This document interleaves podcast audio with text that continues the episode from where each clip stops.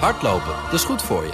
En Nationale Nederlanden helpt je daar graag bij. Bijvoorbeeld met onze digitale NN Running Coach... die antwoord geeft op al je hardloopvragen. Dus, kom ook in beweging. Onze support heb je. Kijk op nn.nl slash hardlopen. The Daily Move. BNR Nieuwsradio. Kees Dorrestein en Liesbeth Staats. De Tweede Kamer hoopt na weken vergaderen vanavond dan eindelijk het marathondebat over de nieuwe pensioenwet af te ronden. Belangrijkste verandering in het nieuwe pensioenstelsel is er niet langer één grote pot met geld waar iedereen pensioen uit ontvangt, maar nu krijgt iedereen zijn eigen spaarpotje. Maar bij de overgang van het oude naar het nieuwe systeem dreigen de 40ers, de 45-plussers, achter het net te vissen en geld mis te lopen. Pensioenwetenschapper Roel Milkop van de Tilburg University en politiek verslaggever Leendert Beekman zijn bij ons om daarover te praten. Leendert, um, ja, dat marathondebat in Den Haag, is de finish dan nu echt in zicht? Ja, en dat mag ook wel, Liesbeth, want er wordt al zo lang hier in Den Haag over gesproken. Er is al ruim 90 uur over gedebatteerd. As we speak wordt er in de Kamer nog steeds over gesproken. Uh, maar het gaat ook over heel veel geld. 15 miljard euro. Dat zit allemaal in die nou, meer, toch? pot. Uh, 1500 ja, ja, miljard ja, euro. Ja, excuses. Uh, het lijkt er wel doorheen te gaan komen. De coalitie is voor. In de Eerste Kamer hebben ze dan ook nog een andere partij nodig om ze aan de meerderheid te helpen. Nou, Partij van de Arbeid en GroenLinks lijken dat te gaan doen. De rest van de Kamer is zeer kritisch. En volgens Den Haan van Goud zijn ze niet de enige. Vele pensioendeskundigen ook die bij de fondsen zelf werken, zien er nog veel haken en ogen en hebben ook twijfels. Twijfels dus bij medewerkers van de pensioenfondsen. Twijfel bij pensioendeskundigen, bij actuarissen. Twijfel bij een groot deel van de politiek. En twijfel bij zo'n beetje alle gepensioneerden in Nederland, waaronder die ook bij de vakbeweging zijn georganiseerd. Nou, Leendert, wij hebben een pensioendeskundige in de studio. Uh, Roel Milkop, zegt u maar, heeft u ook twijfels over die nieuwe pensioenregeling? Ja, dank voor uh, de uitnodiging. Uh, nou, het is wel interessant dat uh, pensioenexperts zijn net als, als, als, alsof we voetballen zijn. Iedereen in Nederland is bondcoach. Ah. En de, de, opinies lopen uiteen. kijk, als ik, als ik deze wet had mogen schrijven, had ik hem anders geschreven. Hè, dus, dus, dus dat, dat geldt denk ik voor elke pensioenexpert. Dus je hebt eigen ideeën daarover. Ik zelf, als je me voorlegt van je moet ervoor stemmen of tegenstemmen, dan zou ik zelf voorstemmen. Oké. Okay. Um, omdat ik meer voordelen zie dan nadelen. Maar ik kan hem zelf, als ik hem zelf had geschreven, wel iets eenvoudiger gehouden. Um, en maar, maar, kunt u in een paar zinnen uitleggen wat het nieuwe pensioenstelsel moet opleveren voor de gepensioneerden in Nederland? Ja, ik denk dat er is heel veel discussie over... gaat het nou meer of minder pensioen opleveren? De voorstanders zeggen allemaal... de, eh, de, de pensioenen worden beter voor iedereen. Theo Elzega eh, zei toen, toen de pensioenakkoord sloot... zei iedereen wordt, eh, gaat erop vooruit. De, de critici zeggen nou, iedereen gaat erop achteruit. Ik denk dat beide... Uh, beide beelden zijn, zijn best wel een beetje overtrokken. Hè. Dus, dus uiteindelijk hebben we die pot van niet 15 miljard, maar 1500 miljard. ja. die, die blijft hetzelfde. We gaan hem alleen iets anders verdelen. En we gaan, het belangrijkste is uh, dat we hem inderdaad gaan toedelen. We gaan bepalen wie van wat is. Waardoor we hopelijk in de toekomst wat minder hoeven te, hoeven te touw trekken... en wat minder ruzie over hoeven te maken. Maar dan moeten we nog één keer die pot verdelen. Uh, en dat geeft natuurlijk spanning. Hè? Net als bij de, de beste families. Als er geld moet worden uh, verdeeld, verdeeld, bij een erfenis... Ja. dan wordt het soms bij de beste, bij de beste gezinnen heel ongezellig. Ja. Dat, dat, is het nu in de Kamer ook. Het is, het is geen, geen heel gezellig Kamerdebat. Nee, Leendert, nee. kun je dat beamen? Ja, dat kan ik zeker beamen. Het is niet het leukste debat... Uh, om te dat ik hier ooit gezien heb. Nee, er zijn echt een hoop zorgen. Uh, maar als je zo luistert tijdens het debat, dan kan eigenlijk iedereen de dupe worden van de nieuwe regeling. Jongeren, ouderen, maar de grootste zorg zit toch wel bij de middengroepen, de 45 plus groep. En dat komt door de afschaffing van de doorsnee-systematiek. Ja, uh, dat is een vreselijk woord, doorsnee-systematiek. Maar goed, wat is het? Wat betekent uh, ik weet niet hoeveel luisteraars je nog wil overhouden eh, na deze uitzending. Maar als ik het heel abstract in zin moet formuleren, dan zou ik zeggen: in het huidige stelsel word je iets benadeeld als je uh, tussen de 25 en de 45 bent. En word je weer wat bevoordeeld tussen de 45 en de 65. Dus, uh, en dat gaan we in het nieuwe stelsel gaan we dat gewoon eerlijk doen. Dus als er geen compensatie zou komen, dan zou je dus als 45-jarige 20 jaar lang benadeeld zijn.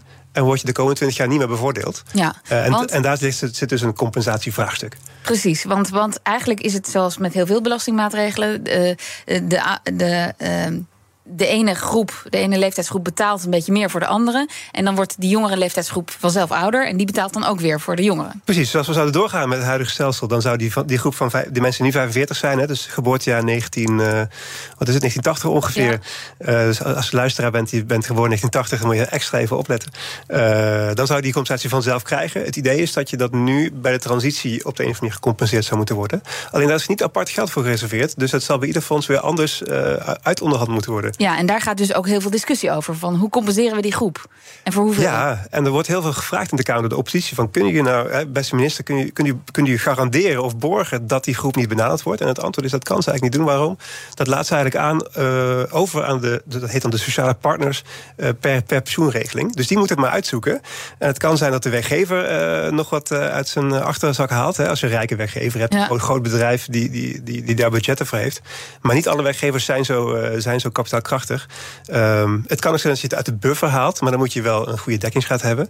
En de vraag is of dat eerlijk is, want dan ga je uit de nadelen van de gepensioneerden. Ja. Dus uiteindelijk is, is, is het iets waar. er moet geld gevonden worden. Moet geld gevonden worden. Leendert, is er een oplossing voor dat probleem? Nou, Bart Smals van de VVD die heeft een aantal oplossingen genoemd. En dat zijn precies de punten die we net voorbij hoorden komen. Oh, kijk. Uh, ja, dus ja, dat zijn de oplossingen. Alleen je ziet dan vanuit de Kamer en zeker vanuit de oppositie... en de SP loopt daar toch wel in voorop... Ja, dat ze niet geloven dat het goed gaat komen. Het, is, uh, het, het, het, gevoel is een beetje op hoop van zegen. He, we beginnen hier aan en zometeen moet er, dat heet dan invaren... He, daar hebben ze het dan over. Drieënhalf jaar tijd om het nieuwe stelsel uit te rollen... en dan maar hopen dat het voor iedereen even goed uitpakt. En, en de, de jongeren, wat, worden die ook nog uh, genoemd in dit debat? Uh, ja, luister ook eventjes naar Bart van Kent van de SP, wat hij over hen zei. Het Comité voor de Rechten van de Mens heeft tot twee keer toe bij de Tweede Kamer aangeklopt en gezegd: deze wet zorgt voor discriminatie. Deze wet zorgt voor een benadeling van jongeren en specifiek jonge vrouwen. Dat zegt het Comité voor de Rechten van de Mens. Een brief die pas na lang aandringen door de minister maanden later aan de Kamer werd gestuurd. Dat signaal moeten we serieus nemen. Dat gesprek zou ik heel graag met deze jongeren aangaan. Want als deze jongeren in hun latere uh, leven, of jongeren die nog een pensioen moeten gaan opbouwen, ervoor kiezen om bijvoorbeeld te gaan reizen, langer te gaan studeren, mantelzorg te verlenen. Ze krijgen een kind, of ze hebben een baan waar er geen pensioen wordt opgebouwd, dan gaat dit nieuwe stelsel ervoor zorgen dat zij daar een hele hoge rekening voor gaan betalen, dat zij daar de dupe van worden. Deze wet is asociaal voor jong en voor oud. Ja, dat uh, zijn duidelijke woorden. Wat is uw reactie? Nee, ik ben maar een eenvoudige econoom. Hè. Dus uh, het juridische punt over, uh, over het, uh, over het niet, niet, niet strijdig is met, met de rechtspraak, daar kan ik echt niks over zeggen. Dat past op een plaats. ik denk wel dat ik weet waar hij het over heeft. Namelijk in het nieuwe stelsel ga je dus als jongeren iets meer opbouwen. tussen 25 en 45. En daarna weer iets, iets minder vanwege die, omdat het vanaf nu af aan rechtgetrokken wordt. Dat is dat wat we net bespraken, ja. afschaffing van de doorsnittsystematiek. Dus als je wat later begint met, met pensioenopbouw, met werken. Dus bijvoorbeeld omdat je, omdat je bijvoorbeeld, vanwege je zwangerschap wat minder werkt, een tijdje eruit bent. Of als jongeren, als je eerst inderdaad werken? wat laten, uh, laten beginnen met werken of deeltijd werken... en je begint pas eigenlijk in je 40 of 50 jaren met echt fulltime veel werken... dan zul je het nieuwe stelsel daar wat meer last van hebben. Omdat je dus in die beginjaren ja. uh, wat meer opbouwt in het nieuwe stelsel... en daarna weer wat minder. Wat minder, ja. Dus het hangt een beetje af van ieders carrièreprofiel en levensloop. Dat is ook wel lastig om generiek te zeggen. Ja, en, en uh, Leendert, Omtzigt liet zich ook niet uh, onbetuigd... want hij maakt zich ook zorgen over de pensioenpot van voornamelijk jongeren. Ja, en dat deed hij al eerder.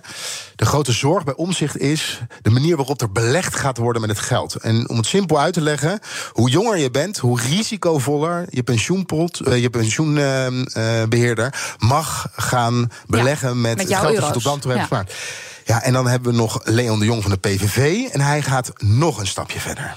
De coalitie samen met deze minister en Partij van de Arbeid GroenLinks op weg een historische fout te maken. Op weg om ons mooie pensioenstelsel af te breken en in te ruilen voor een onzeker casinopensioen dat meer afhankelijk gaat zijn van de beurs. Op weg om te gaan gokken met 1500 miljard euro aan pensioengeld. Gokken met uitgesteld loon van miljoenen pensioendeelnemers. Ja, een casino-pensioen, rolmelk op. Kunt u zich daar wat bij voorstellen? Ja, nou kijk, als je nog in de, in de, in de illusie bent dat je pensioen nu helemaal zeker en goudgarant is, dan is de overgang naar dit stelsel uh, een, een, stap naar onzekerheid. Ehm, maar ik denk dat, je, dat, dat, het, dat is een illusie is. Dus er is in 2013 bijvoorbeeld ook bij grote fondsen al uh, meer dan 7% gekort. Mm De pensioenen zijn nu ook al onzeker. Uh, dat worden ze straks wat meer expliciet.